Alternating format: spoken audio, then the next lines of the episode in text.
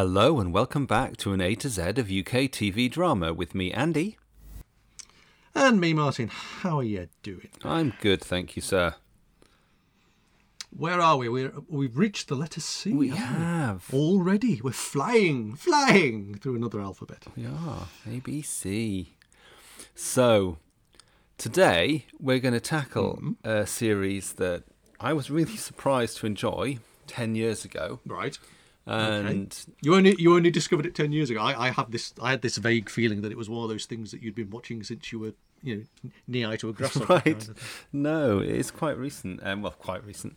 But um, yes, I'll tell you as we as we go in how I feel about it now. But I have a, a relationship with cousin Bette, which is what we're doing. Cousin Which Bette is C, which is what we're doing, Yes. Yes. So Yeah, a touch of the balls axe. yes, Honoré de Ballsack. Sorry, it had to be said. no, it is. I, I, I, as my beloved said, ah, French, is it? I went, yeah. Won't be cheery then. Because this was uh, this is a series. Uh, it was made in uh, well, it was broadcast in August 1971. Yeah. It's in five parts. It's a five-part adaptation of a classic novel, which, as we know uh, from our last show, can mm, can make you, accusations of worthiness get flung in its Yes, too worthy for But- this. Yes. But um, actually, because I'd never heard of it, I literally didn't know this existed at all. It was either before my time. We didn't watch this kind of telly. At least I don't remember us watching it when I was a child. I mean, it would probably have been far too grown up for me anyway. Uh, but I'd been I'd have been about mm, seven. I think when Okay. this was first. Yeah. So, um, what what what brought you to it? Was it the Margaret Tyzack? It was. factor? It was having always Right. loved I Claudius, um, and thinking um, there must be other Margaret Tyzack things. And then I actually did a search, saw this, and I thought, oh, it's got Colin Baker in it as well. That ticks the Doctor Who box, and it's got Ursula Howells, who I love in Murder Is Announced. Miss Marple. So I thought, yeah, well, I'll give it a whirl. And it sat on the mm-hmm. shelf probably for about three years before we watched it, which is mm. quite typical mm. and normal. And then we watched it, and oh, we Oh, were we yes. were I'm, I'm looking at the cellophane reflecting the sunlight even as we speak. exactly. That's something we thinking this house is too small for all this crap. This is all going to go to the charity shop before it's even seen. So I'm very keen to find out what you thought about it, but I guess we should do the synopsis first. Um. Well, yes, I suppose so. Um. I can. I can quickly. I can quickly read you the back of the old. Uh, very. Uh, it, it's. Uh, it's a very. Uh, un. glamorous uh, DVD release that I have Yes. here. It's. Uh, it's the Acorn release, and there's there's not there's not much information other than there's lots of other DVDs you can buy. um, but but cousin Bette, cousin Bette is a poor spinster and a frequent welcome visitor at her cousin Baron Hulot's or Hulot, Hulot's household. No, it's definitely Baron Hulo. Hulot's. Come on, it's French. Yes, I would have thought so. Yeah. Baron Hulot's daughter Hortense. uh, Horte- or Hortense, Hortense. teases Bette about Hortense uh, t- teases Bette about her lover, in inverted commas, the sculptor Count Steinbock, who lives above Bette's apartment and who Bette rescued from suicide.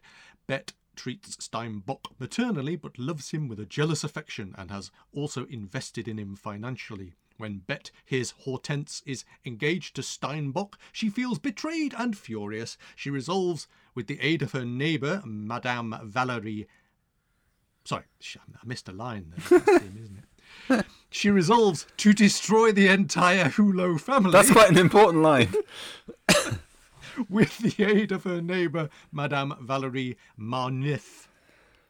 Together they wreak vengeance using Valerie's beauty and Bette's wily brain, which is basically what happens. Yes, it's absolutely true. Yeah. it's um, That's actually a fair summary. I think it is. I, I feel that the people at Acorn, they, they you know, they earn their pennies. It- They watched. They release. watched it at least. At least someone did. Indeed. yes, indeed. So there we are. So that's uh, that's basically what whoever it was who worked for Acorn wrote. But uh, yeah, it's uh, it's uh, it's an piece. I mean, I'm I have I've, I've said before, I'm not I'm not I'm not drawn to Corsets in Crisis as a as a as a as a telly that I would normally watch.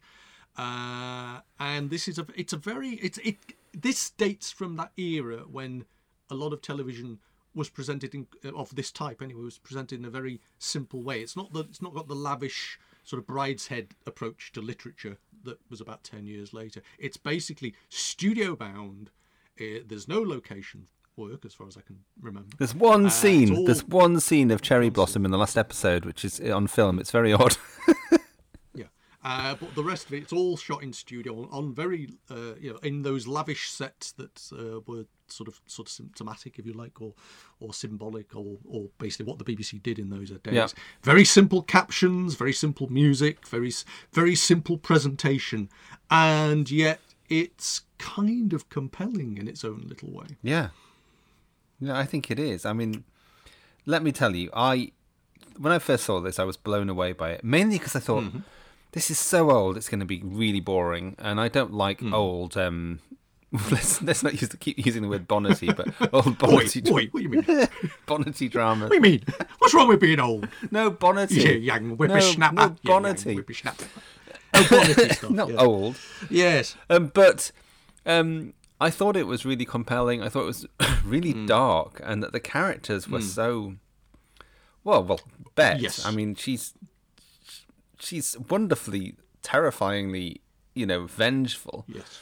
But um, the the last time I watched it, I was like, oh, this isn't quite as tight as I remembered it. And this time Hmm. I watched it, I thought my problem was I didn't know whether I liked any of the characters. And I think Hmm. the first time I watched it, I was really behind Bette in her vent revenge.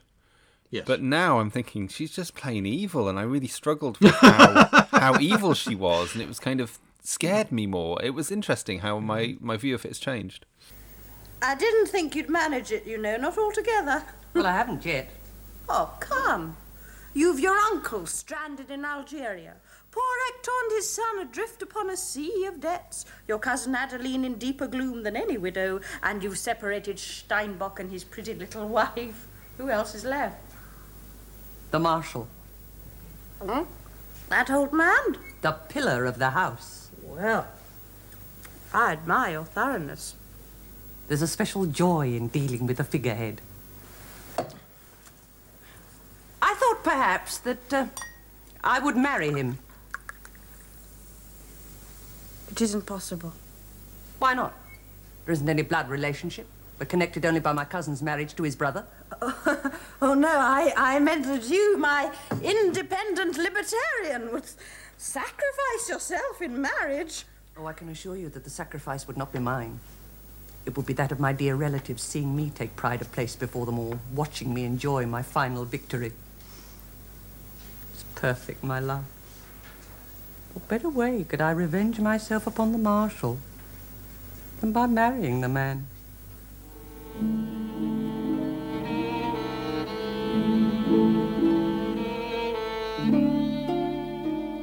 It is a series that starts off with a suicide attempt and gets grimmer as you go on. really encouraging people to watch this. Um, but actually, I, I'll be honest with you. I was, I was not looking forward to this at all. Yeah. I really wasn't. I've had it on the shelf, and I know you've told me how good it is and everything like that. But when we sort of got to the point where, right, we're going to do cousin Bette next, I thought, oh, here we go. You know, I'm, go- I, I'm going to be wading through treacle for the, uh, whatever it is, Five episodes. three, five episodes of three quarters of an hour each. So it's about what three, three hours. Or Yeah. so.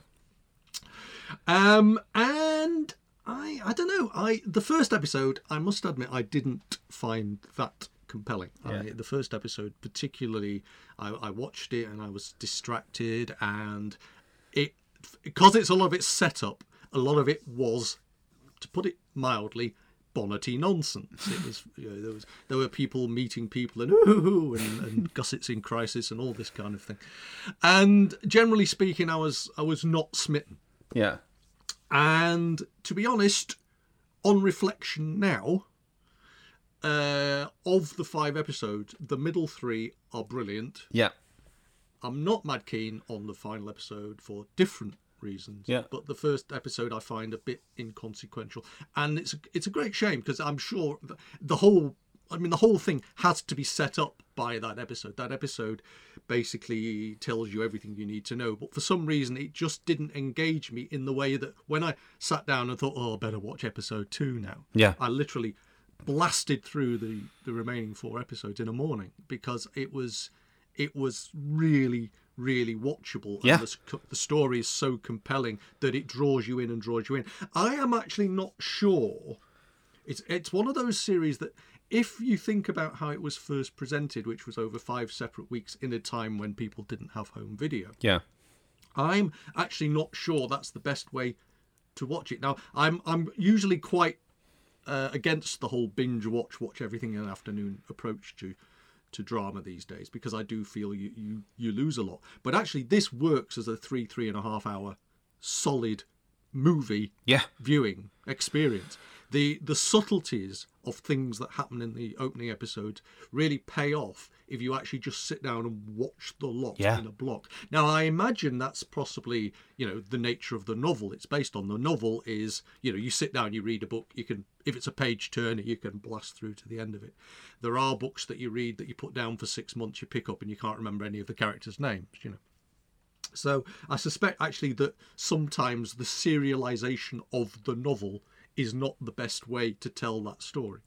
Uh, and I just think this works as, a, as an absolute block of, of viewing.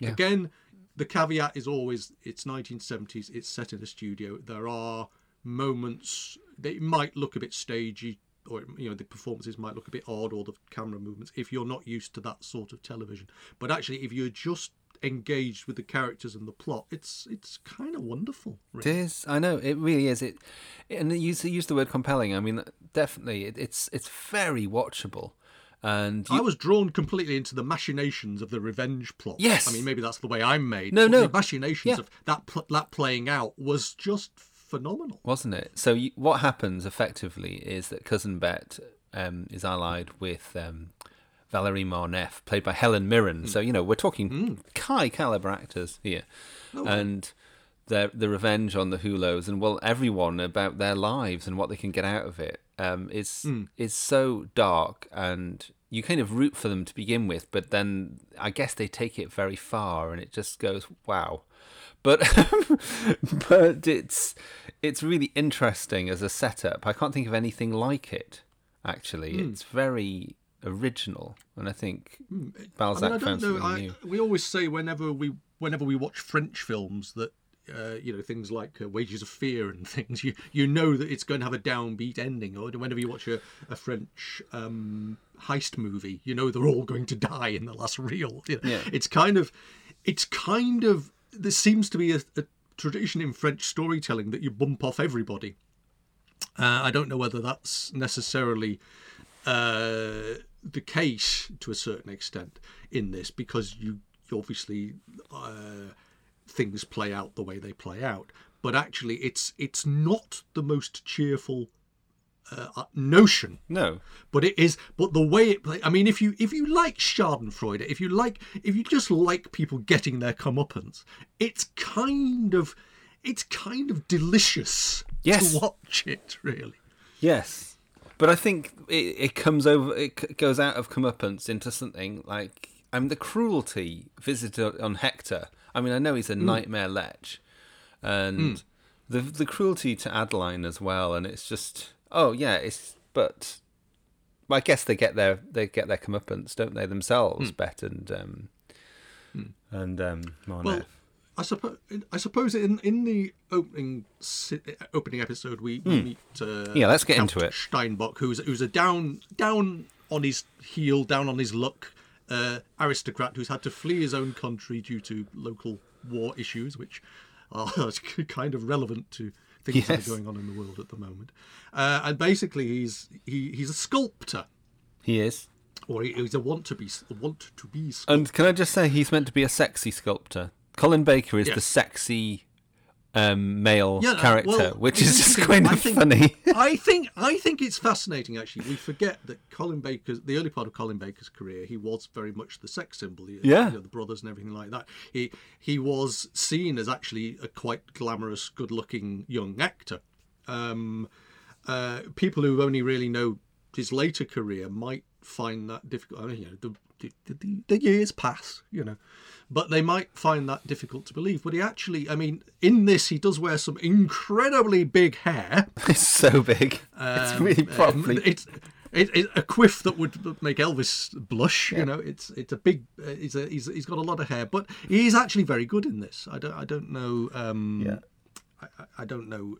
A lot of people uh, have opinions on, on Colin Baker as an actor, but he's actually. Uh, there are moments in this where he is genuinely. Uh, it, it, genuinely, there's some genuinely good acting, and of course he's he's playing against some of the finest uh, acting talent of that generation as a young actor, Yeah. and he really does hold his own. To Yeah, I agree.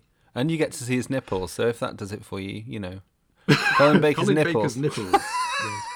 uh, and in the course of uh, episode one, well, basically it starts off with him. He's uh, down on his down on his luck. Yeah. He's, he's he, he makes a suicide attempt. He is rescued by Bette, and she basically uh, to give him a break. She sort of says, "Well, I'll support you while you go off and train to be a sculptor." Yeah. and everything like that. Listen to me. I've some savings I might be willing to invest. If you would promise to work really hard and let yourself be guided by me, I might lend you what you need to live on month by month. Oh, not to get about the town, you understand. Enough to live quite frugally, that's all. It's possible to dine in Paris on 25 sous a day, and I'll make you lunch with mine every morning. I'll also furnish this place for you and arrange for whatever apprenticeship you need. In return, you will give me a formal receipt for the money I spend. And when you're rich, you can pay it back to me with a reasonable amount of interest. Well, Why should you think you can trust me? oh, monsieur. A rogue may commit suicide, but he doesn't put 25 francs in a table drawer to pay his room rent. Well, even if that's true, it's hardly any reason for your making such an offer. And over the course of this first episode, of which I made very few notes, to be fair, Okay. uh, we are introduced to her family. She is kind of she's she's the poor. Well, I mean, the episode's called "Poor Relation." Yeah. she is the poor relation of the Hulot family. She is related to them, and but they are a wealthy, um, you know, one of those wealthy families uh, of Paris. I'm assuming, uh, and. It, it- because when, what- I, I'm trying to think, are we talking pre-revolution here? We are, aren't we? Um, well, it's, Or no, post- it's it's set in the 1850s. Right. 1850s. Right, okay, so yeah. so so these are the aristos who survived the revolution, Yes. if you like. Yeah. Uh, and they are, and obviously because you know, same old, same old. But they are one of the wealthier families, and they look down on her a bit, and they and they they, they invite her to dinner, but but for mocking purposes to a certain extent. A lot of her life has been spent as the poor relation of of them and them, and them looking down on her, and and, and you know her dresses aren't posh enough and all this kind of thing. She lives she very a very frugal life. Uh, she uh, is it sewing? She she does. Um, embroidery and stuff. She embroiders that bloody shield for far too long. It's ridiculous. Marisa kept saying, "What's she doing? Well, that can't take all these years. I don't understand because it's finished at the start, really, and she's literally just affixing it to that cloth all the way through, and it's just a bit silly. But anyway, Oh, it's, it's a visual metaphor. it is a visual metaphor. metaphor for what for the unfolding story. In fact, the credits roll over the, the stitching. In fact, you know when the stitching starts, that the episode's over. Yes, exactly. and sometimes it's a blessed relief because you're thinking, "Gosh, there's lots happened." Um, so also just And in the and in the course of this episode, we meet the lovely Ursula. Yes, so can I just tell you the Ursula Howells, um, Margaret Tyzack sidebar? So, Okay. just to say that I think Ursula Howells and Margaret Tyzack are wonderful, um, and they actually are, for me, the two best villains in Miss Marple. Spoiling those Miss Marples, but um, so you've got Margaret Tyzack plays Clotilde Bradbury Scott in Nemesis, and Ursula Howells plays Miss Blacklock in The Murder Is Announced. And it wasn't meant to be like that because it was meant to be that Margaret Tyzack was Miss Blacklock, but she wasn't available, so that's why she did Clotilde Bradbury Scott. But um, yes, just it's just funny that they're both in this, and and of course that Ursula Howells is absolutely not a, a murderous person in this at all. She's just too lovely and and just thinks the best of Bette all the way through the story. Bless her heart. Hector doesn't trust himself to speak to you. This insult from the councillor breaking off the match, it has struck him to the very heart. With anger. What else? Oh, I thought he might be feeling guilty. You must be aware of what has brought your children to this pretty pass. The dissipation of their family fortune on a string of worthless women. If you are trying to shock me, sir, I may as well tell you I know all about my husband's life. Well, there- is a, a, thread for her character, Hmm. which is uh, which is certainly interesting. But we'll come to that. So she, she's her cousin. Um, Hmm. So she's got she's always had the wealth, and she's she's kind of had she's got the husband Hector, and she's got all the money, and Bette yeah is the poor relation. Just to say something about her name, um, it's actually a joke by Honoré de Balzac, which is um, okay. is due to the fact that in French Bette is a is a um, homophone for mm. for bet as in B E T E. Mm. So it's like cousin mm. Beast is the joke. And certainly in some illustrations of the book that have come out, um, she's she's really drawn as quite hideous and sort of like also sort of ape like and really sort of ugly. So there's a there's a definite sort of beast element to it, which of course she mm-hmm. she turns out to be in terms of her character later on. But it's just interesting that that joke was being made by the author. Uh, Tyzack isn't c- conventionally pretty. Or certainly, she's not made up to be conventionally pretty in this. And I looked up how old she was. Can you believe how old she was at the time she did this? Go on. Go on. She was forty only. All right. because she seems so much. But then people looked so much older then, but she looks more like mid forties, fifty or something. Yeah, But it is a tour de force of a performance. Oh. I mean, I, I, I, I, again, there are moments throughout this um, where she, she's she does the, the the the beaming, smiling villain. You know, she she embraces people and over their shoulder. She just the face changes. yes, the face crack. It just kind and and but the camera gets that and it's and it's and it's sort of perfectly pitched it's absolutely right you can Yeah. see the the the change uh, and and it's very well done it's not it's not sort of gurning it's just you can see the sort of deathly uh, expression you know appear on her face and it, it's it's it is wonderful to behold quite yeah. frankly And sometimes the, the, the character forgets herself, doesn't she? I mean, Margaret Tyzack knows what she's doing, but the character forgets herself. Sometimes stares a little too long, and then she suddenly has to break and say, "Oh, that's wonderful news," and it's always never wonderful news, and she's always thinking, I mean, you as the viewer know what's going on. Yeah. Of course, you know that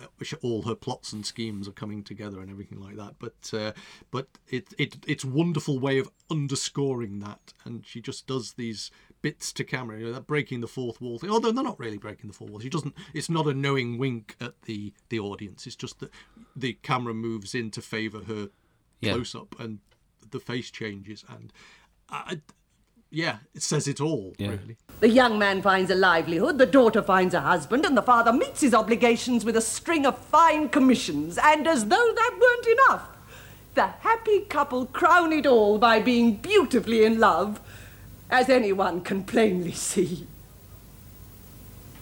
Oh, really? It's a fairy story. Bravo! I agree. My dear Bette. You make me feel quite ashamed. I can't believe it. You'll forgive us. And you'll offer us your blessings? Well, of course. All the happiness in the world. So it's an interesting narrative device that um, we know so much because one thing I can't abide in dramas or episodes of, of series is when we are slowly given the information, but you actually feel in on in on it all here, and you, you know what's going on before other characters. So that gives you something that actually encourages you to watch. I've lost track of the number of series where, especially uh, certainly to a certain extent in um, adventure series or um, spy series, where you just think just talk to each other and all this would resolve. it's just nonsense writing.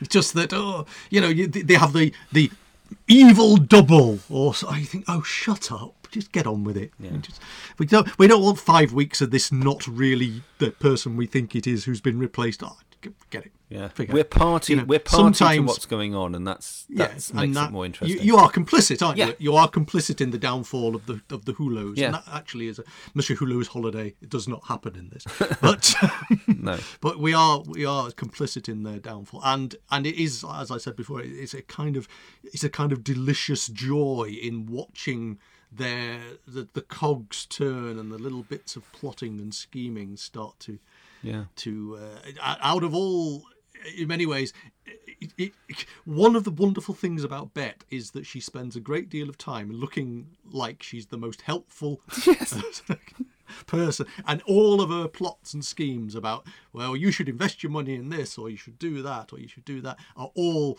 all designed to bring down the, the downfall. And it's wonderful to actually see that play out. Yeah. Within uh, it's like it's like watching it's like a sort of uh, 18th century hustle. Yes, it absolutely part- is.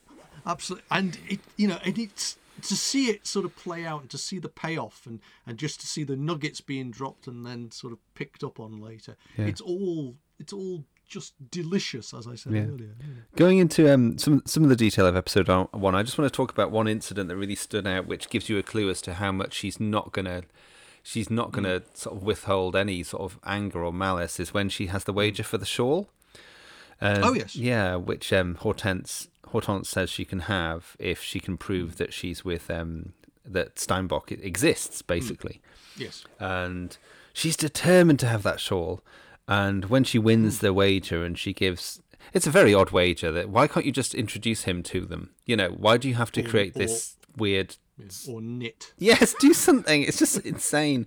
But anyway, um, the, the the the anger she has in in her when she grabs the shawl off Hortense after hmm. she's won it, it's like, oh wow, the fury. You think, wow, there's a lot of all these years Yes! of losing. There's a lot of- and then suddenly I've won something. Ha! yeah, that because they untapped fury and what it's going to do hmm. next is is kind of very really important incident in episode one. Follow closely now and pay attention. I'm about to win my shawl. Here on this side, you will note that the decorations are concerned with chamois. This is what the name Steinbock means in German chamois or a creature of the rocks, right? And on the other side, we have a needle and thread, a sword knot, and a half made pair of epaulets. So one side represents my clever genius, you see, and the other side represents me. And just to make sure there's no mistake, underneath he's linked our two initials W.S. Wenceslas Steinbock, L.F. Lisbeth Fischer. Adeline, I appeal to you. Have I won the wager or have I not? Well, it would seem so from the evidence. My shawl, then, if you would be so kind. Now, Hortense, come along.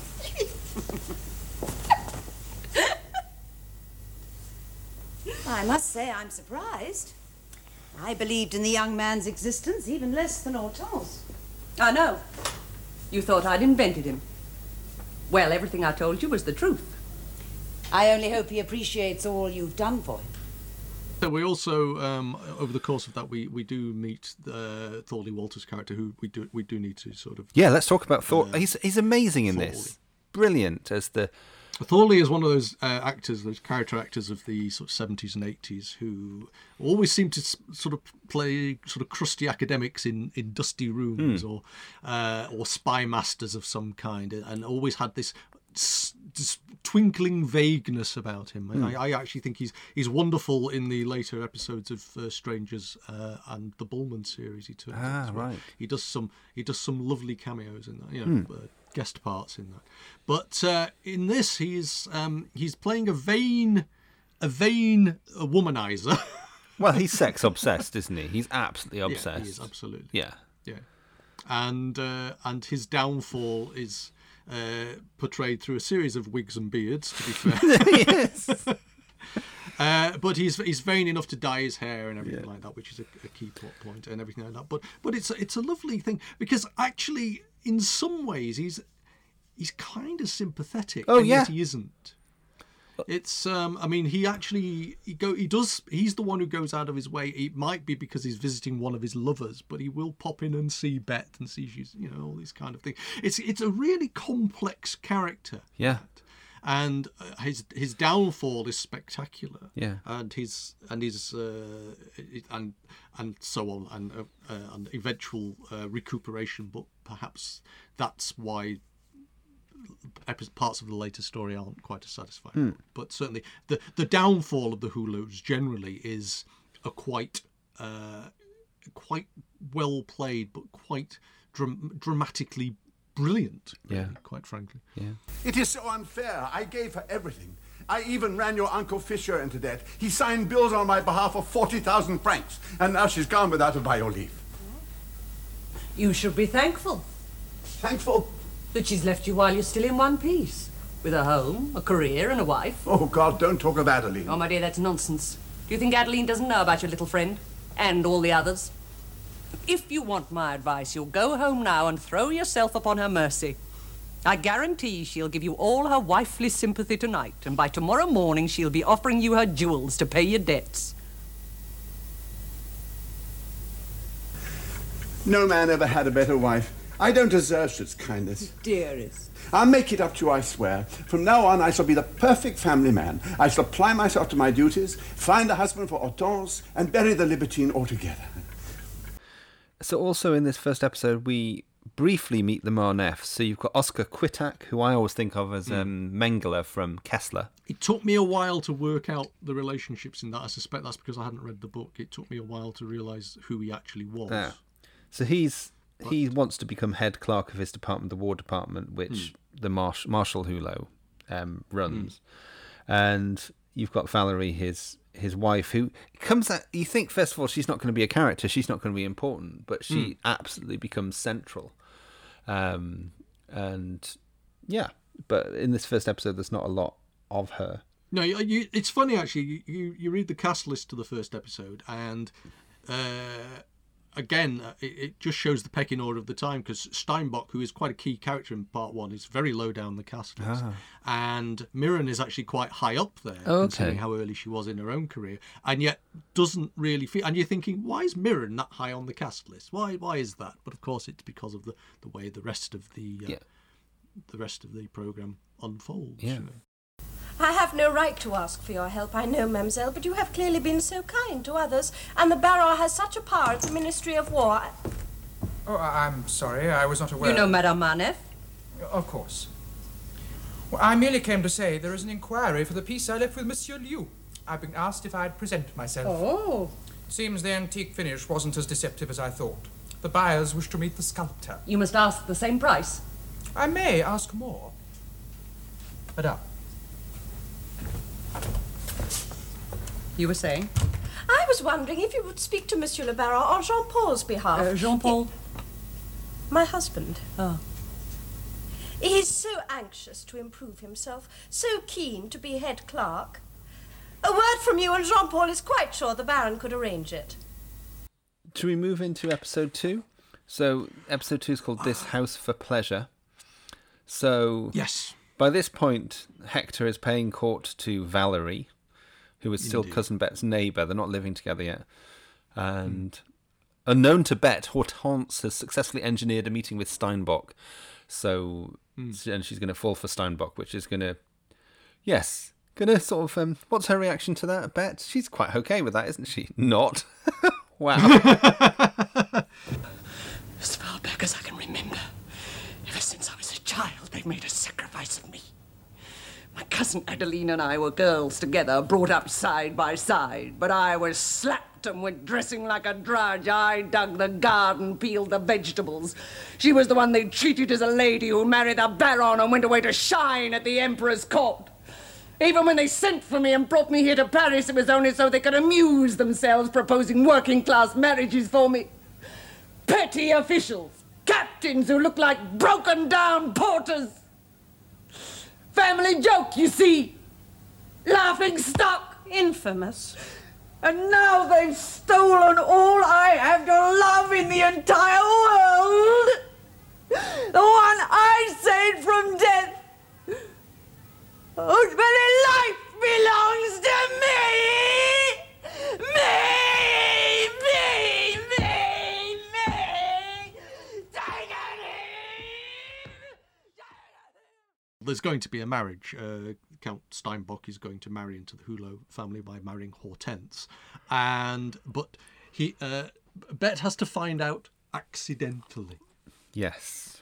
Uh, and it's, of course, it's no accident at all. It's all it's all deliberate. Yeah. But uh, yeah, it, she, she she someone has to let slip. Who is it who lets it slip in the end? That, that, because they they were never lovers. This is the thing. She she's very she's very stringent on the fact that she and Steinbock were never lovers, and that is kind of interesting given how angry she gets. Yes, I mean the fury. I mean she spits in his face when she finds out, oh Um, well, I mean, the when when I mean that that moment when when she uh, is is told and she goes into his Yeah. room and finds the uh, is it the lettering? No, it's the drawing. the drawing of? Hortense. Yeah.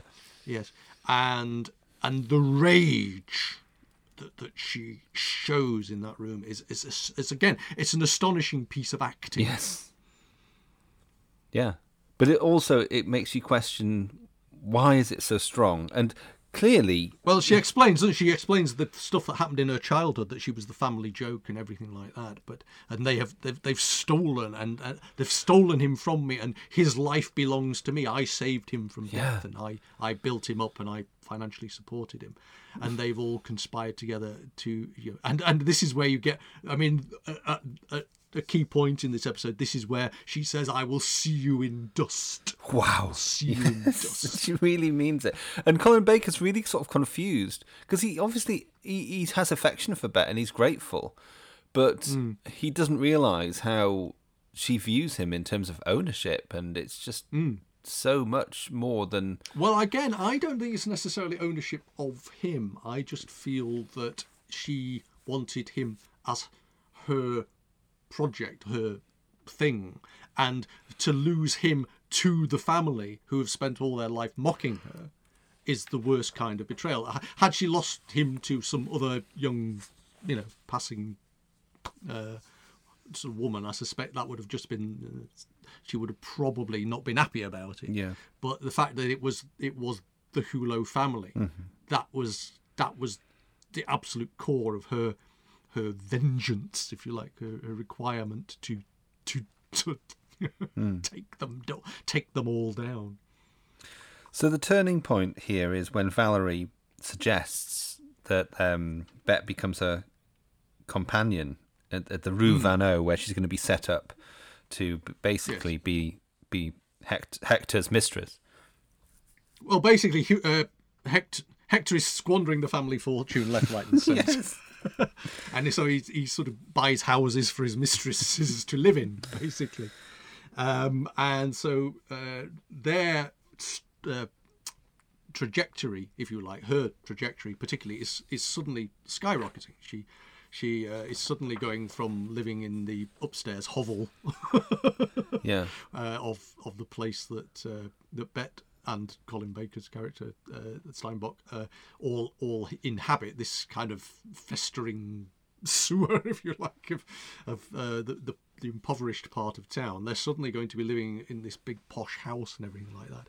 And uh, and she just suggests, oh well, you could come and live with me then. And of course, what this does is it provides them with a kind of double-barreled approach because she's still seeing Hector uh, and there are other lovers who are interested in her and uh, and and she can uh, also see her other lovers but they can be coming to visit Bette so there's kind of this all this stuff going on that the intrigue going on that they can actually unravel Hector's mind very quickly yes, by messing with his jealousy yeah. Knowing Hector as you do, I'm sure it comes as no surprise. You must have known it was bound to happen in due course. Who is she? The woman? The wife of one of his clerks. Her name is Valerie Marneffe. A foolish creature, but with nothing vicious to her. That's why I feel I may be of value living in the house as her companion. Not only can I prevent the dissipation of your family fortune, but I can act as some sort of moral curb and try to bring them to their senses. no, no, I can't allow it. There's your reputation to consider. People just wouldn't understand. Oh, my dear, who cares? As long as I have your trust, the trust of those I love. So we haven't mentioned um, Edward de Souza before, who um, who plays the Brazilian lover Montez. Obviously, we have to mention it. He was Marc Cory in Mission to the Unknown. Hello, Doctor Who fans. um, but Edward and of course it's in the last Sapphire and Steel so Ah, of course, yes. But he is um he is fun in this. It's a very over the top Brazilian who is like you, rampantly sex- sexual. And he he basically uh, he is the love of um, Valerie's life to a certain extent, even though she's married to somebody else. Yes, but he is the love. small matter. And uh, but but went off and disappeared. But but at a crucial point in the plot, because he's been mentioned, it's it's Chekhov's Brazilian. Chekhov's Brazilian. he he comes back uh, uh, to mess up everybody or complicate everybody's lives still further. And of course, in the end, it is his character. If you weave through the plot, it is who brings about the downfall of uh, Valerie uh, by his by his jealousy. Jealousy and rage uh, are two of the dr- sort of driving forces of this story. And I think they're the they're why it doesn't feel like an ordinary costume drama. It's a very unusual, different feel because it's such Well, there's so not lots of people sitting around. Yeah, there's not a lot of people sitting around in bonnets going, "Oh, oh, dear me, will he marry me? No, exactly. That's- Shall we go to another ball?" It's not like that. The parties in this place are those terrible family parties that, that we've all had to suffer in our lives. Uh, where, Well, we open you you hate hate everyone there, and you're just plotting. Absolutely. well, I've never plotted anyone's downfall in th- to this degree. and there's there's not much dancing or, or, or people or people in, in, in taut white trousers trying to suppress their emotions. You don't get any of that nonsense in this. It's it's the French basically. Everybody's shagging everybody. Quite frankly. Uh, wow, wow, racist. Um, but what I thought was really interesting was when it comes to the wedding of Steinbock and Hortense, that um, they you barely see them getting married because what is the importance here is not all the frippery around them getting married and what Hortense is wearing and whether the couple look happy. It's all about what is Bette doing on the fringes, her machinations on the side to make things happen, and that's really interesting. It's it's clear that it's it's its sense of purpose, its direction, its perspective is not on on will people be happy and will they you know are they oh look doesn't they look pretty it's actually about what are the machinations that are going on that are going to usurp all of this and how will she get them back It is interesting because the camera just follows Bette around this party. Yeah. Uh, the wedding party, really. Yeah. And it's, of course, this is this the second one on, on the bounce, really, where where um, aspects of marriage are questioned. I don't know whether aspects of marriage were being questioned in, in literature of the time, but because obviously Barchester had that one, may you live together forever or whatever it was. yes may you suffer each other forever and, yes and and in this there is the the, the the the it becomes the wedding from hell to a certain extent Hmm. uh, uh, and everything sort of again of gets driven by by by certain things that happen in you know conversations that happen Yeah. and uh, and the fallout of this I mean ultimately uh, Colin Baker's character does betray his wife uh, in in in terms of having an affair Hmm. uh, which is purely, uh, I mean, again, his humiliation at the hands of uh, Valerie later is is is is you know, astonishing. But again, I do wonder whether it was to do with the literature of the time. You know, whether uh, because I mean, we must be getting to the stage where where women had more independence, but and weren't just chattels, weren't just you know. We must be getting to that stage in history where the the oh i don't know i think i think we've got a good 50 years to go yeah if not more Well, yeah, but but what I'm saying is, in literature, sometimes it the unfairness, if you like, oh right it's brought out yes start starts to starts to creep in the, the the the injustice of it, if you like, sort of. Yeah. You know, I mean, in the sense that pretty much all the brains in these situations are all the we the female characters. Yeah, it's it's or, you know- and, and it, in that sense, it's a very feminist piece. I mean, Bette Hmm. and Valerie are so strong and capable. I mean, they're flawed as well, and they have a downfall because of it, because Hmm. Bette is too vengeful and Valerie is too greedy and too for money and, and is enjoying. they all. shoot. They shoot. They, they fly too close to the sun, don't they? They That's do, thing. They- but the- and, you- and fall spectacular. But we also have empathy for them at times and realise that yeah, their lot is has been really bad, Mm. and why shouldn't they get what they can out of life and and make fools of the men? also throughout this you get um, Adeline. Adeline is um, is very naive, very religious. You know, she has a she has a, she's very devout. She you know she uh, because Hector's basically playing away all over the place. She knows that this is going on, but she's the wise one. She's the one who sells the family home so it, and moves them into a smaller apartment. There's a one, there's a wonderful parallel in one of the episodes where, as as Valerie and her entourage move into the big new exciting Yeah. house.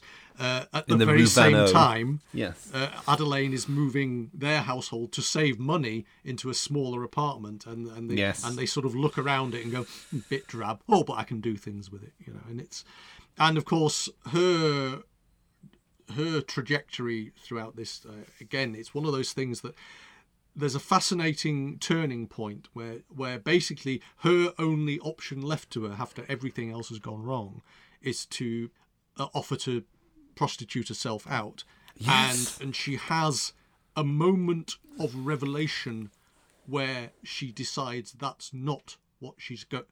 she's not prepared to do that she's not going to do that and the interesting thing with that is I think that's where the plot starts to turn against Bette. It's when she Yeah. has that massive moral revelation that she is not going to cross that line that Yeah. actually things start to fall apart for for Bette and Valerie. Well, you can hardly expect to set the town on fire. I mean, not at your age, but with your lack of experience in these matters. Yes, of course, you're quite right. The only sort of love I know anything about is that of any ordinary wife who's remained faithful to her marriage vows. Not, I admit, of any great value on the pleasure market, but a blessed gift from God which I was foolishly about to throw away from me.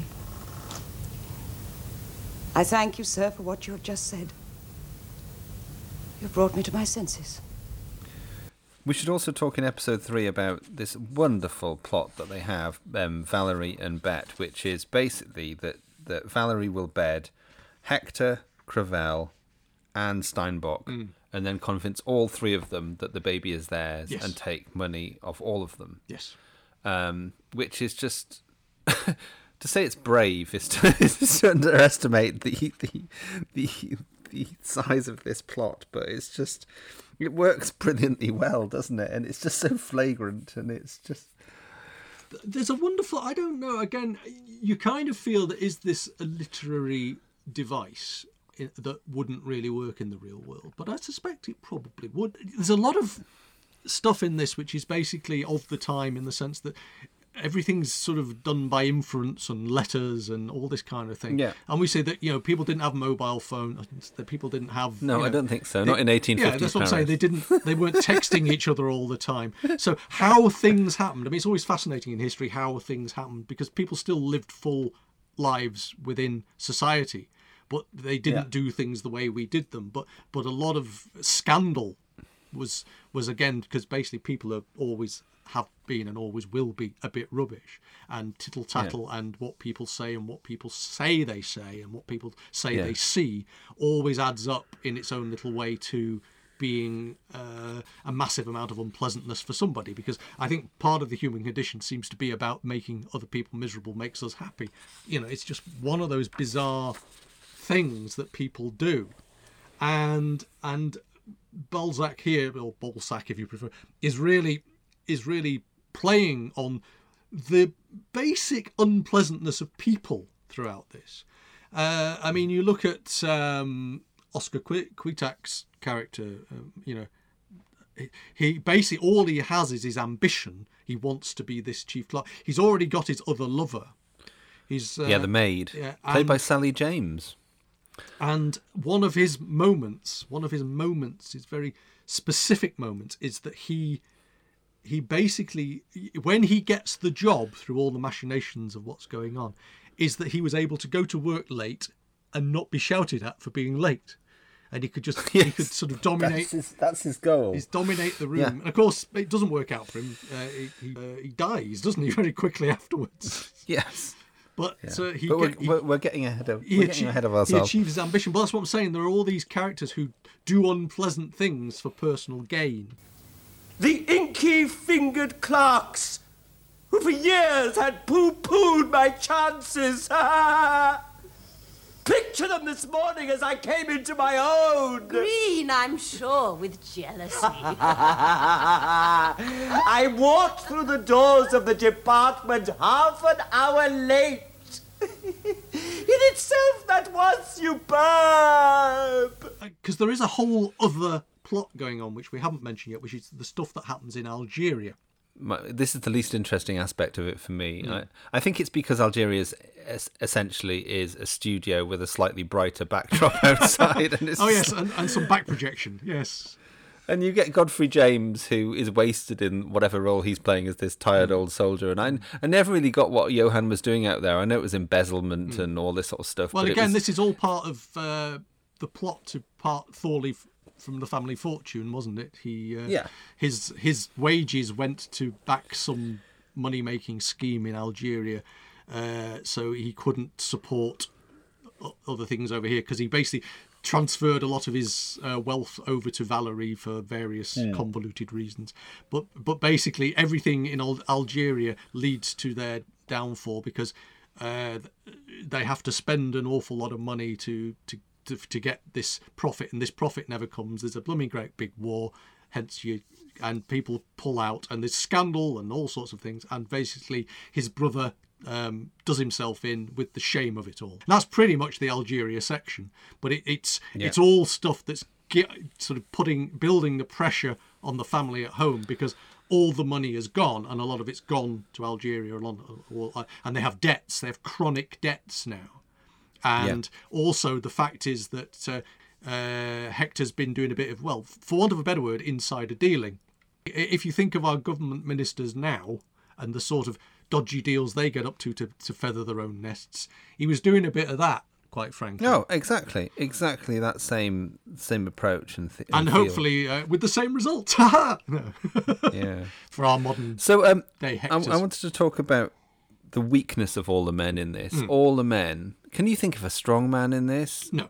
I can't think of one. They're all weak, foppish, um, useless. they are dancing to the tune of, of Valerie and Bette. And, and most importantly, here you've got Colin Baker, who who in episode three falls for the charms of Valerie Marneffe. But I was also And, thinking of David uh, Harris uh, who, as the son. um, Victorin. Yeah. Yes, Shap. Shap. Shap. Yes. But uh, Yes. because a lot Yeah, of can I just talk? a bit- Go on. Sorry. Yeah. Yeah. So um so Marneffe gets to um wants to sit for him as Delilah. Mm. And um is, because we get Delilah and her handmaid Mm. the title of episode 3, which is very, you know, classical allusion. But um you you get her dressing up and Did you it's not? all um, so Do you not? When you hear handmaidens, though, do you always just not uh, hear Janet Henfrey? Uh, Handmaidens in Hell, of course. um, uh, no, not Handmaidens in Hell. That's I'm thinking of Battlefield. What is it? Uh, Maiden's Point. Yeah, yeah, I don't know. I just, I just uh, for some reason, it always makes me think of Janet Henfrey. I don't know why. I'm, I'm, I'm probably Okay. I'm mixing up the uh, the episodes. Yeah, but, uh, I think you are a bit. Um, so Helen Mirren gets to wear a, a rather over the top Oh, costume, Yes. very booby. Yeah, very booey. And- Although to be fair with Helen, you know that, that, you're still seeing less than It's you not normally hard. and um, Bless her. And and Steinbock is proved to be as weak and as feeble as any other man. It's it's a real shame at that point. You think, oh god, he is a, just like any other guy. He's crap. He's thinking with his dick, and that's going to be um, a problem actually. So as soon as that downfall's happened, though, that means that Bette moves on to her next conquest, and by the end of episode three, I think this is where it starts to unravel because she decides she's going to try and marry the marshal. Yes. Um, so who's the elder statesman, the most important person in the Hulot family, and Well, that's yes, that's to that- make I- her I- revenge complete, isn't it? Bette. That's Yeah. to make her revenge. and that's when I wrote down in my notes, Bette is bonkers. Well, I think actually it's it it feels driven. It feels driven by I want them to have to sort of you know sort of bow at my feet or kneel at my feet or whatever. If Yeah. she sets a cap, as it were, on the marshal, who is the head of the household, the head of the family, and and she's on his right hand and indeed in in, in control of all the remaining finances at that stage um she will basically the entire family will have to you know have deference for her and respect her and it's about gaining that respect uh, and of course as is the way of these these novels uh, her her plans start to unravel when he carks it How could you be so foolish as to leave your desk wide open? Your securities. They're, they're quite safe. Oh, thank heavens. I was worried. Where are they? Where they belong. I've passed them over to the state. I knew it. I knew it.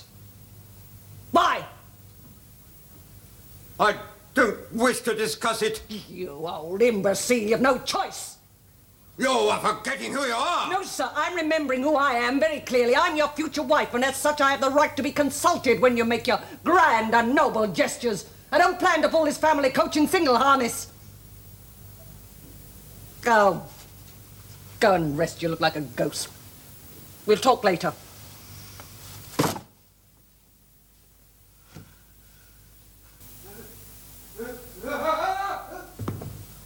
Mademoiselle, please come quickly. It's, it's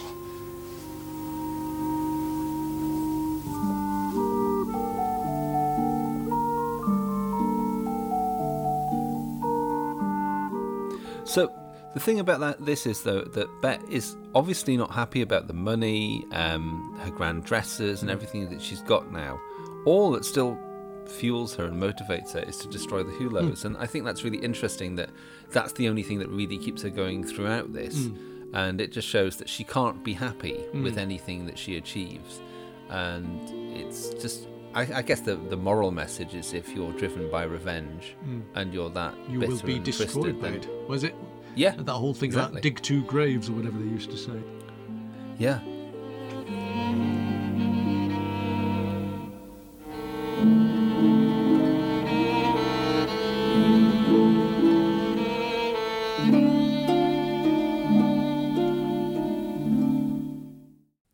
In episode five, one character who I really did enjoy, even though she's terrifying, um, it reminded me of um, the poisoner in I Claudius, Martina, was the um, poisoner Madame Nourrisson. Oh, the unofficial executioners. Yes. Yes, from a family. I didn't know whether people know of these Nourrissons in literature or actually whether they're real characters in Paris, real people. But she's this garishly dressed old spinster, terrifying woman from the from the streets who is, you know, she has no taste. It's shown in the clothes she wears, but she is she is wicked and she just loves. I think she loves the idea of killing people and she just enjoys the the thrill of it. And she's hired and um, there's that one point where Victorin um, kisses her hand, and I'm thinking, God, I wouldn't kiss her hand. You know, you know, you're making a, a deal with the devil.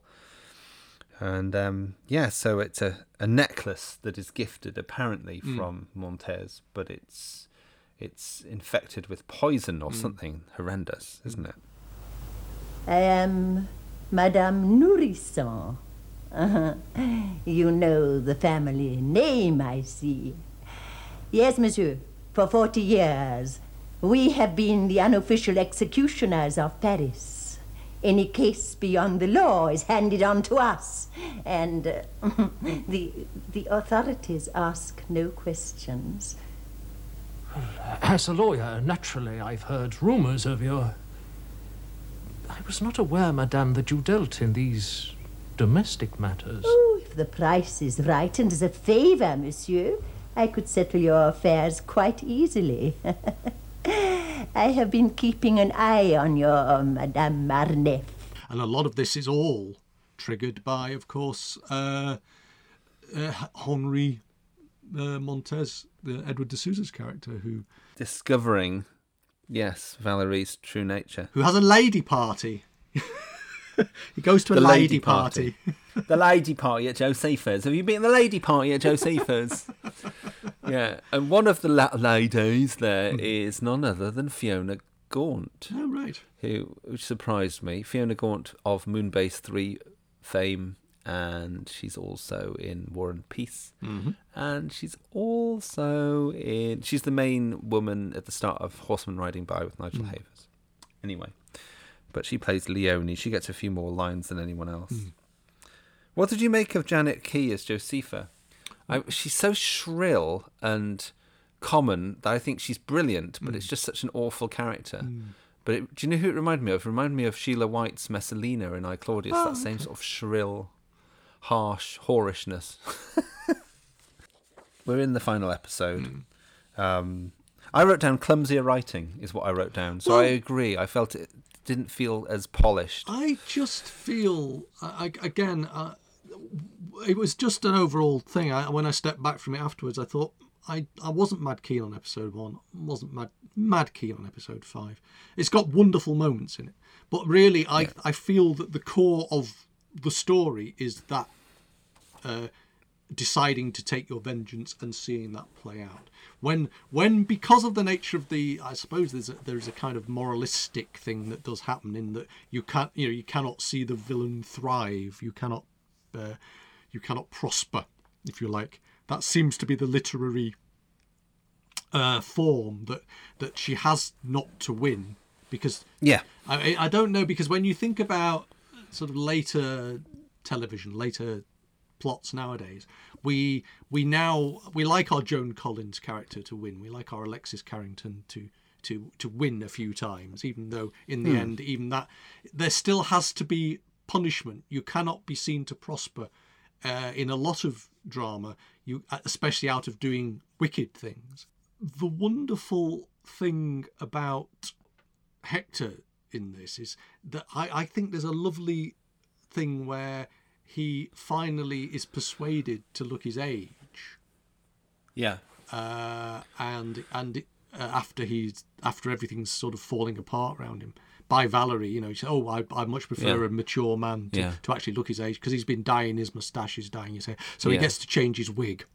Uh, obviously, this just means that everybody mocks him because again, that's the Hmm. the culture. You know, he, he stops wearing the corsets, so he's he's showing his full uh, untrim figure, and, and it's a very brave thing to do as an actor, I would think. But also, he and so the the the tinted wigs become the grey wigs and all that kind of thing. And uh, in terms of his downfall, he runs away, and of course, but he runs away, and the only contact he has with the family is through Bette. Yeah. Well, Bette he doesn't run away. He's forced to leave Yes. by Bette, and she controls that situation in a terrifying way, and he just becomes unbearably lonely. And by the end of by episode five, we discover he's kind of destitute, effectively, Mm. well, almost destitute, but he's caring for a girl, and it gets a bit dark because Mm. there's a suggestion that there's a sexual relationship with this girl who's clearly young. Mm. And um, but also she she says With he's very with- kind. She calls him Papa Vyder, doesn't she? with his chocolate almonds. Yes, Hmm. but um, even after all, and that's of course when the the neat thing of um, Adeline working as a health visitor Hmm. effectively is what she's doing, and she she loves that. Hmm. She's despite everything, kind of Bette's create, created a situation which gives Adeline a job she actually really loves, which Hmm. must infuriate her so much. And um, and Hector is reunited with her and brought back to the family. Hector Oh, no. No, Hector, don't leave me, please. The police! You brought the police! Oh, my dear, is that why you've been hiding? But it isn't so. The police aren't interested in you anymore. No, the Algerian business was cleared up ages ago. And Victorin has paid all your debts, every single sou. In fact, you're a rich man. You have a legacy from Madame Marneffe and a pension from the government waiting for you. Oh. Oh. Mammy? Yes. And more important than that, a happy and united family wanting you home again. Oh, my dearest, it's been our one and only prayer. Please say that you'll come home. Can I bring my little girl? Hmm?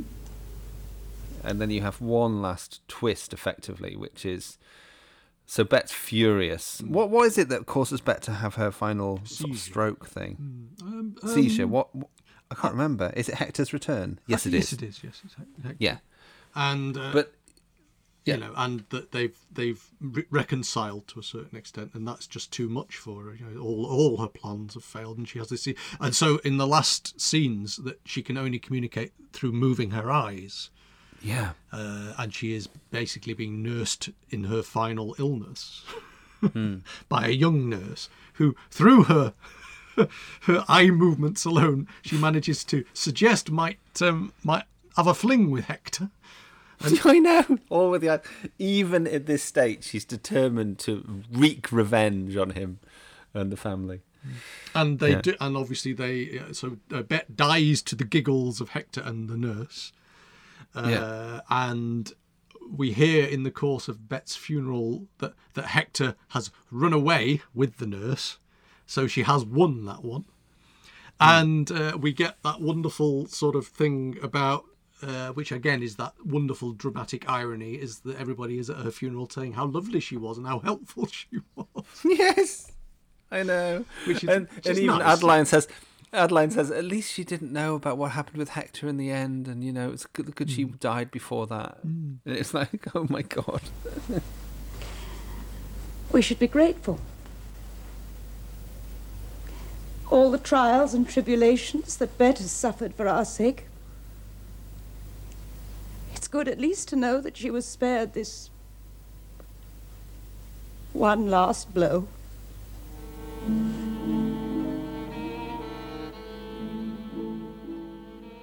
So what do we make of it? All to, all told, is it something? I mean, like you say, you you'd seen it 10, 15 years ago, whatever it was, and and enjoyed it. Did you did you feel it held up now? I did. I wouldn't watch it again. Right. I've, I've actually watched it three times now. I watched it with Alex when she was recuperating from an accident in, Right. um, in New Zealand as well, and because I thought she would like the, the Mm. elements of it.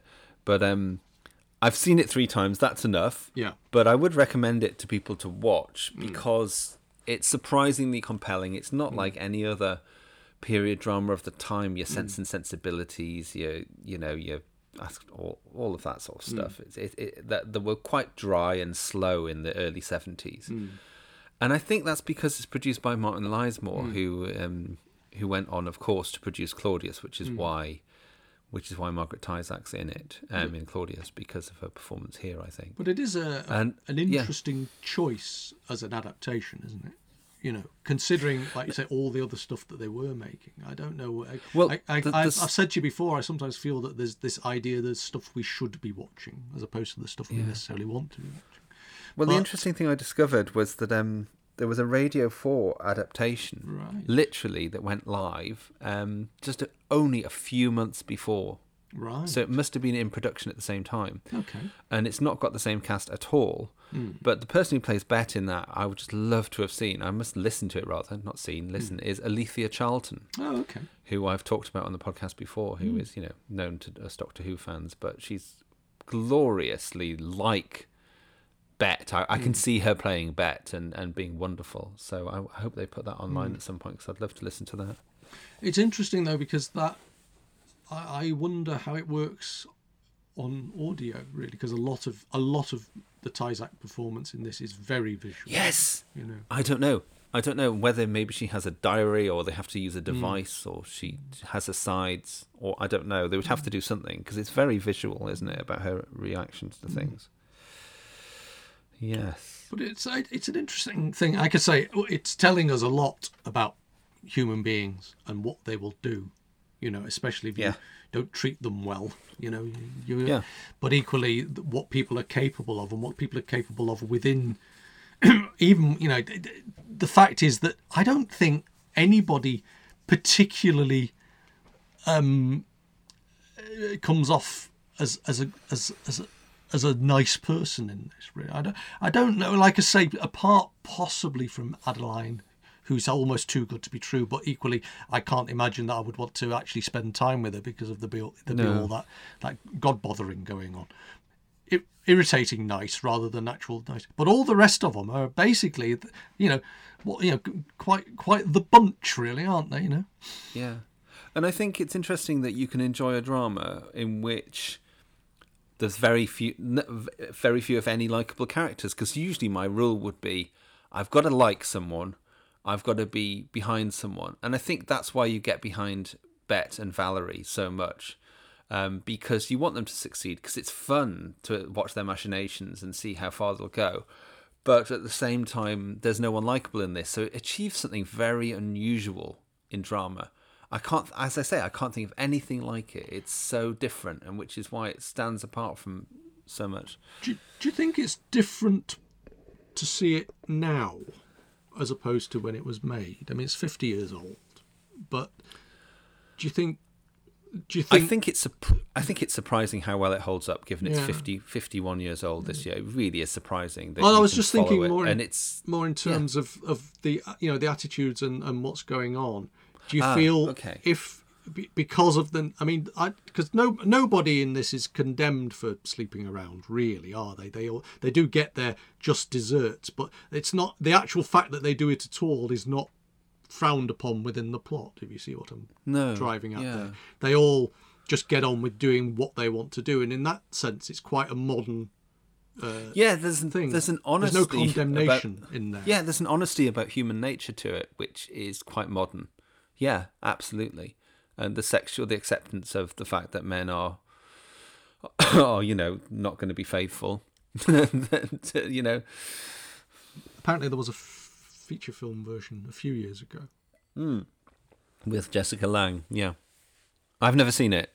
I've told I've told that it does different things with the plot entirely, and and that Balzac fans are not fans because they think it's too too far removed from the book. Right. Okay. So they, they that's this is really what I was wondering because I, I I was thinking that if someone took these scripts now and decided to make a modern drama with it, I just wonder you know quite how th- how they would change it for for modern audiences. Yeah. You know, because Yeah. it's not.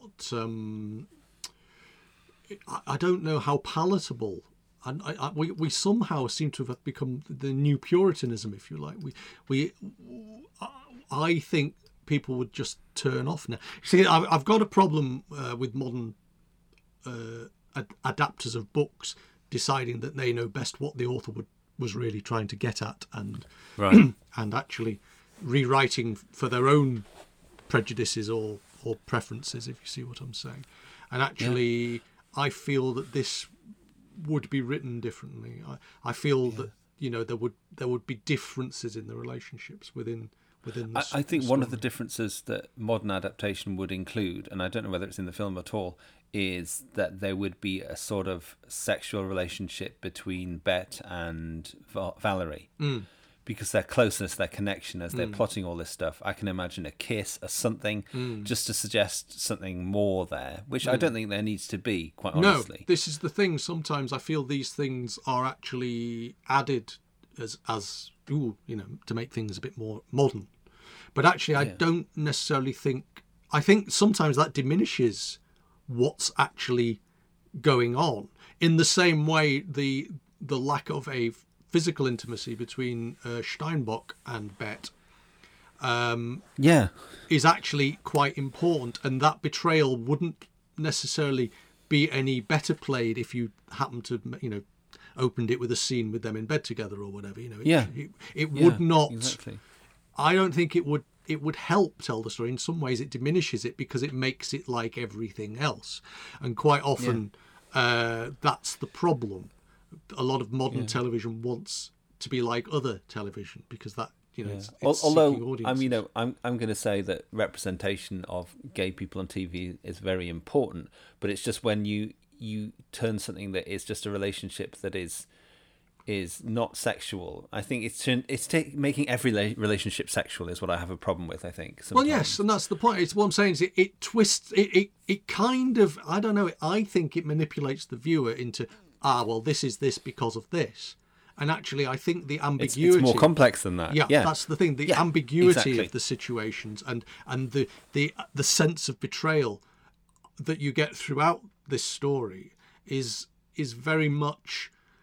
It's it's more than just sexual betrayal. It's more yeah. than that. I mean, And- I think of the the deep relationships I've had in my life with various people, and and those connections have not been sexual. You know, sometimes they have, sometimes they haven't, and it's just like you know, it's it's it's too ABC really to um. Well, that's it. I think we simplify, like we oversimplify a lot of this, a lot of complicated relationships, a lot of complicated setups, and sometimes that diminishes the whole production, Mm-hmm. and that's a, just an interesting sort of side aspect of this because I actually think that there's a hell of a lot of really bubbling tension, a lot of really interesting stuff going on in this without necessarily any of that being overt. I mean, yes, there is sexuality. Yes, there are relationships. Yes, we. Yeah. I mean, at her best, Helen Mirren, and this is at her most flirty in certain scenes in the studio. You know, you can you can tell she's letting it all hang out to a certain extent. You know, the Yeah, the- I mean, you can see. I mean, just on on Helen Mirren, on the point about her, you can see that you can see her career be coming out before going out before or after this. I mean, I, I imagine it was a turning point because she was she's so confident and her delivery is so clear and emotive, but also firm. Yeah, I mean, the line I really liked was in episode five when she she she said to Montez, really, she was too direct, and she said, "I'll keep you in the larder as a meal for later on," and it was like that's what she was doing. She was keeping you in the larder like a fat spider, and it's like her beauty belies her evil, and it's it's just glorious stuff. Um, fans of Helen Mirren should watch it, pop, you know, just to see where she came from, really. Who, who do you think comes out of it best? I, I mean, I feel Valerie actually is a strong, you know, and sort of driven character. Again, her fate is very unfortunate. I mean, I know it's also slightly unfortunate from a makeup point of view. Oh, yeah. There, there- there is the uh, you you get the whatever The reveal. dis- it- you know that that's that sort of that Doctor Who face turn. Ah! It really is, isn't Yeah. it? Yeah. Pray for me. Not to live, to die. You're not going to die. Not yet. Valerie. Your will.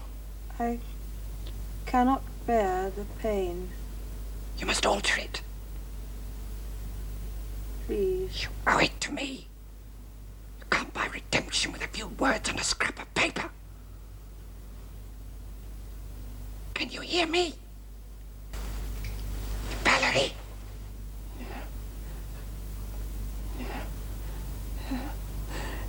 you,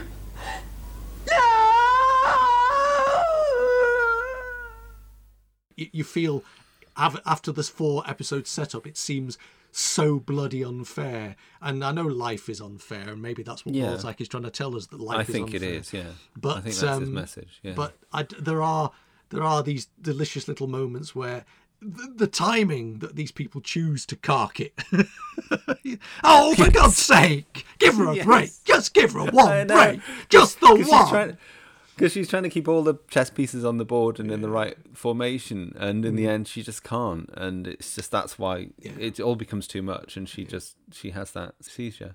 Yeah, I did enjoy it, and it's a, it's got some absolutely cracking performances in it, and you know, and I don't think it is what the drama that you think it's going to be either. no, um, It and really that was the surprise. And that's why I would, yeah, and that's why I would recommend it.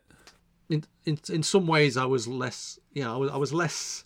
I was overall, I was less smitten with Barchester than, than I, I- I could watch this again. I'd, I'd quite happily say, Yeah. you know, sit down and say, "You'll like this." Actually, you know, we- Yes. it'll it'll it'll it'll surprise you, despite being classical literature, because a lot of people just go classical literature. I mean, I'm imagining that a lot of people will not even know what it is we're talking about, or at least uh, they may have heard of the feature film, or they may have even read the book at some point. But in in terms of this production, I I mean, I had never heard of it before you mentioned it.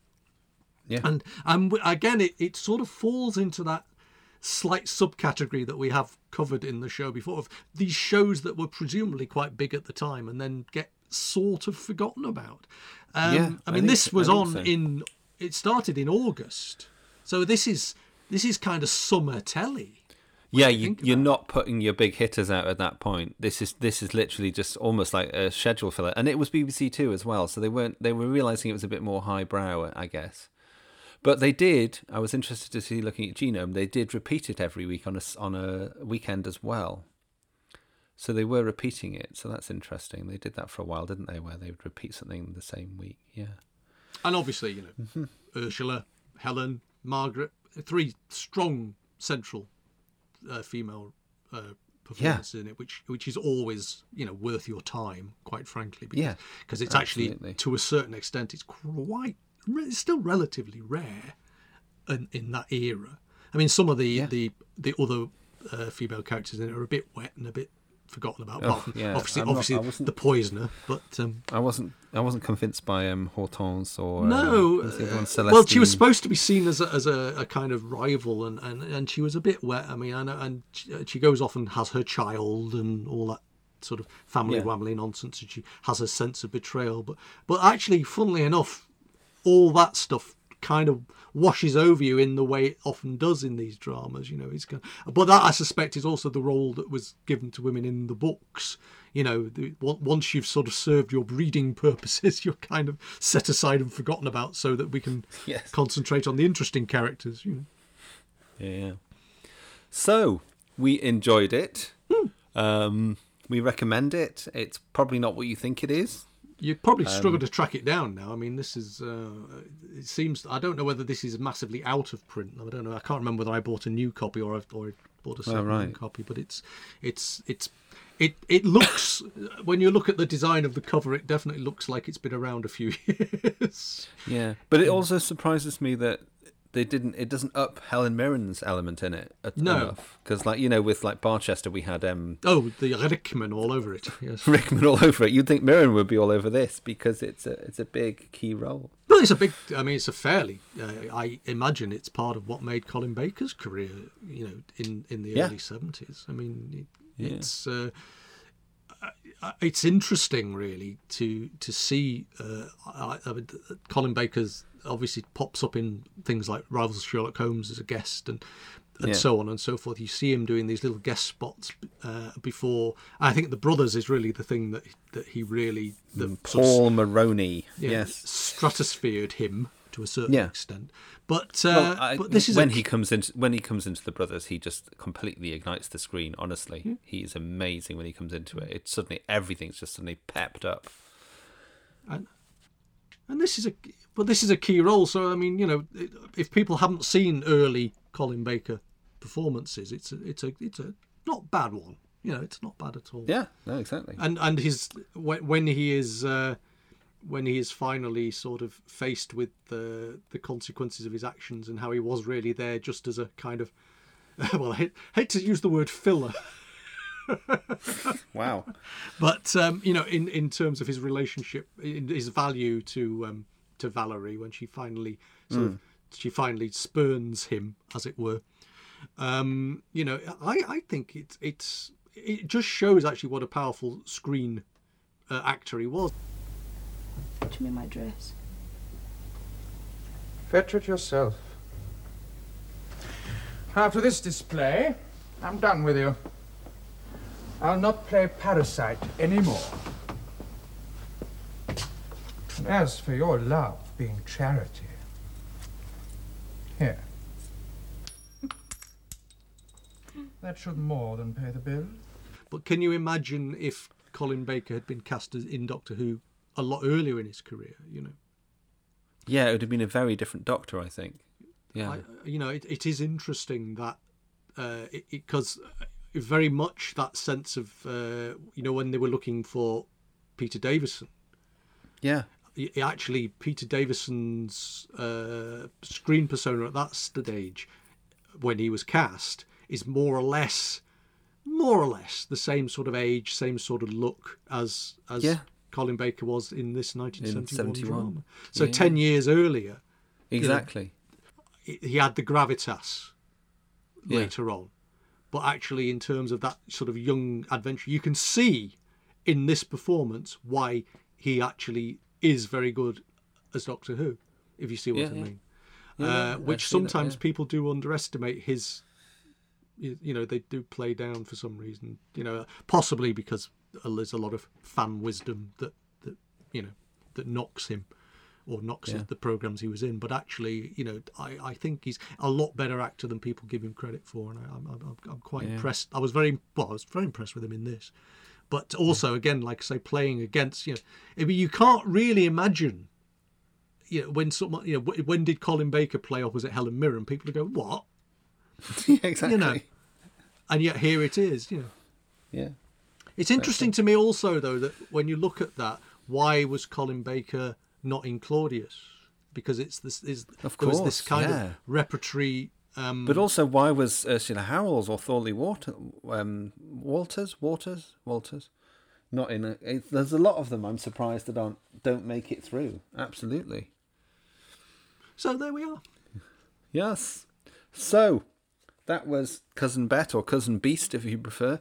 Um, I think it's a, a, a cautionary tale against um, underestimating your maiden aunt.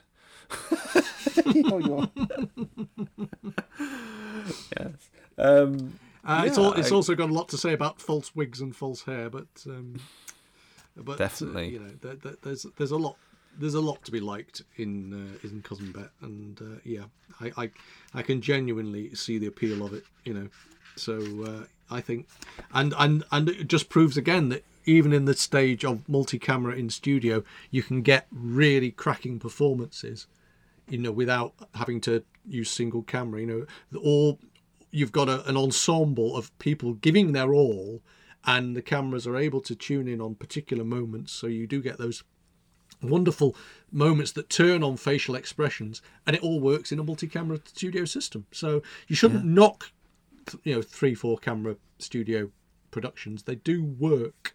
And they do Yeah. work well if the acting's good, the writing's good, you know, the sets are good. I mean, yeah, Yeah. okay, the sets sometimes look a bit artificial, but that's the nature of television at that time. There was one moment where there was weirdly when there was that. Oh, the when they were CSO going through Those doors, the CSO doors. Yeah, like why bother? when he was going to was the court. odd. Yeah, It was so unnecessary Yeah. because we didn't need to see it, and I think it, that was a that was a test. I think that was like, let's see how we how this CSO stuff works. can we open it But- up? Yes. Yeah, because seventy one, of course, is the year of CSO. That's It when is. Barry Letts, you know, brought it into Doctor Who, big style, Terror of the Autons, and all that. It's the same same year. Okay. Right. Are we done? Okay.